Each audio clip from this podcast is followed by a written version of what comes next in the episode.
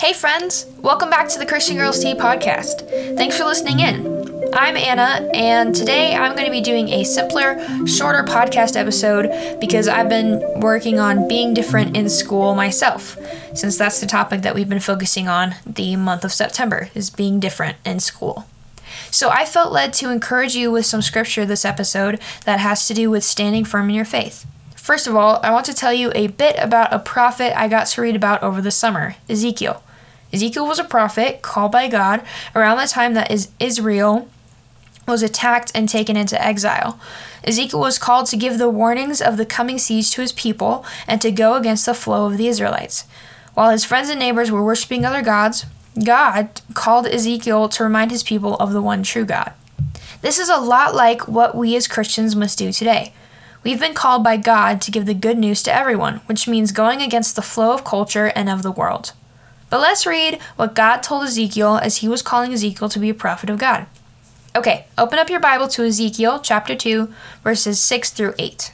It says, Son of man, do not fear them or their words. Don't be afraid, even though their threats surround you like nettles and briars and stinging scorpions. Don't be dismayed by their dark scowls, even though they are rebels. You must give them my messages, whether they listen or not. But they won't listen, for they are completely rebellious. Son of man, Listen to what I say to you. Do not join them in their rebellion. Open your mouth and eat what I give you. And that's the word of God. While this definitely sounds like sad encouragement, and it was, it's a great reminder from God to stand firm even when it feels like the world is angry at you. Don't join in with the world. Stay strong in the Lord. Now let's hear some encouragement from Jesus. Matthew 5, verses 3 through 10. God blesses those who are poor and realizes their need for Him, for the kingdom of heaven is theirs. God blesses those who mourn, for they will be comforted. God blesses those who are humble, for they will inherit the whole earth. God blesses those who hunger and thirst for justice, for they will be satisfied. God blesses those who are merciful, for they will be shown mercy. God blesses those whose hearts are pure, for they will see God. God blesses those who work for peace, for they will be called the children of God. God blesses those who are persecuted for doing right, for the kingdom of heaven is theirs. And that's the word of God. And right after that, Jesus says in verses 11 and 12, God blesses you when people mock you and persecute you and lie about you and say all sorts of evil things against you because you are my followers. Be happy about it. Be very glad, for a great reward awaits you in heaven. And remember, the ancient prophets were persecuted in the same way. That's the word of God. And honestly, a little tiny bit of commentary that connects with what we were just reading about in Ezekiel, where Ezekiel is going to be persecuted and attacked for loving God and for following what God has commanded him. And Jesus says, as my followers, you're going to be persecuted just like just like Ezekiel was. So I think that was a cool connection that I was able to find um, between the Old Testament and the New Testament. So keep looking for ways that the Old Testament points to the New Testament, and uh, in the New Testament, the writers and Jesus point back to the Old Testament a lot. So look out for those little nuances. Uh, let's also read the Apostle Paul in Romans 12, verse 2, which says, Don't copy the behavior and customs of this world, but let God transform you into a new person by changing the way you think.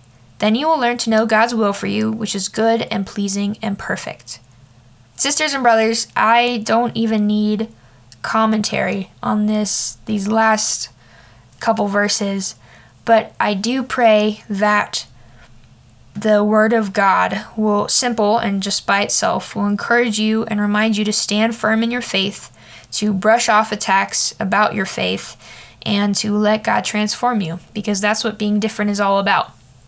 We live in a world where it's really hard, I guess, not to care about what everyone else thinks about you, but as followers of Jesus, as brothers and sisters in Christ, we are called to be different and to go against to go against those desires because we have we have God and we need to care about what God thinks about us and what the right thing to do is. Not necessarily the most fun thing to do, but what's the right thing to do.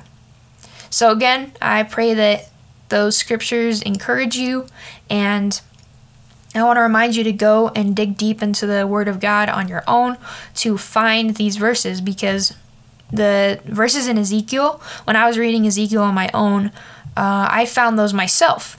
And I went, oh my goodness, this is going to connect with the Christian Girls Tea. And Romans 12 is probably one of my most favorite ver- chapters in the Bible because it's just this list of encouragement and reminders and challenges from the Apostle Paul. And yeah, I just remember to stay grounded. Remember who your foundation is, not what. Our foundation is not in a thing, it's in a person, and his name is Jesus. And so just remember your foundation. Remember to go back to him every day as often as you can. And uh, as Paul told the Thessalonians, pray without ceasing and, you know, spend time with God. So, hey, thank you so much for joining me on the Christian Girls Tea podcast. I know this was kind of this it's kind of a different podcast episode, but man, I'm so glad you're here. I'm excited for episodes in the future, and I will see you soon. Again, I'm Anna. Thanks for joining me. God bless.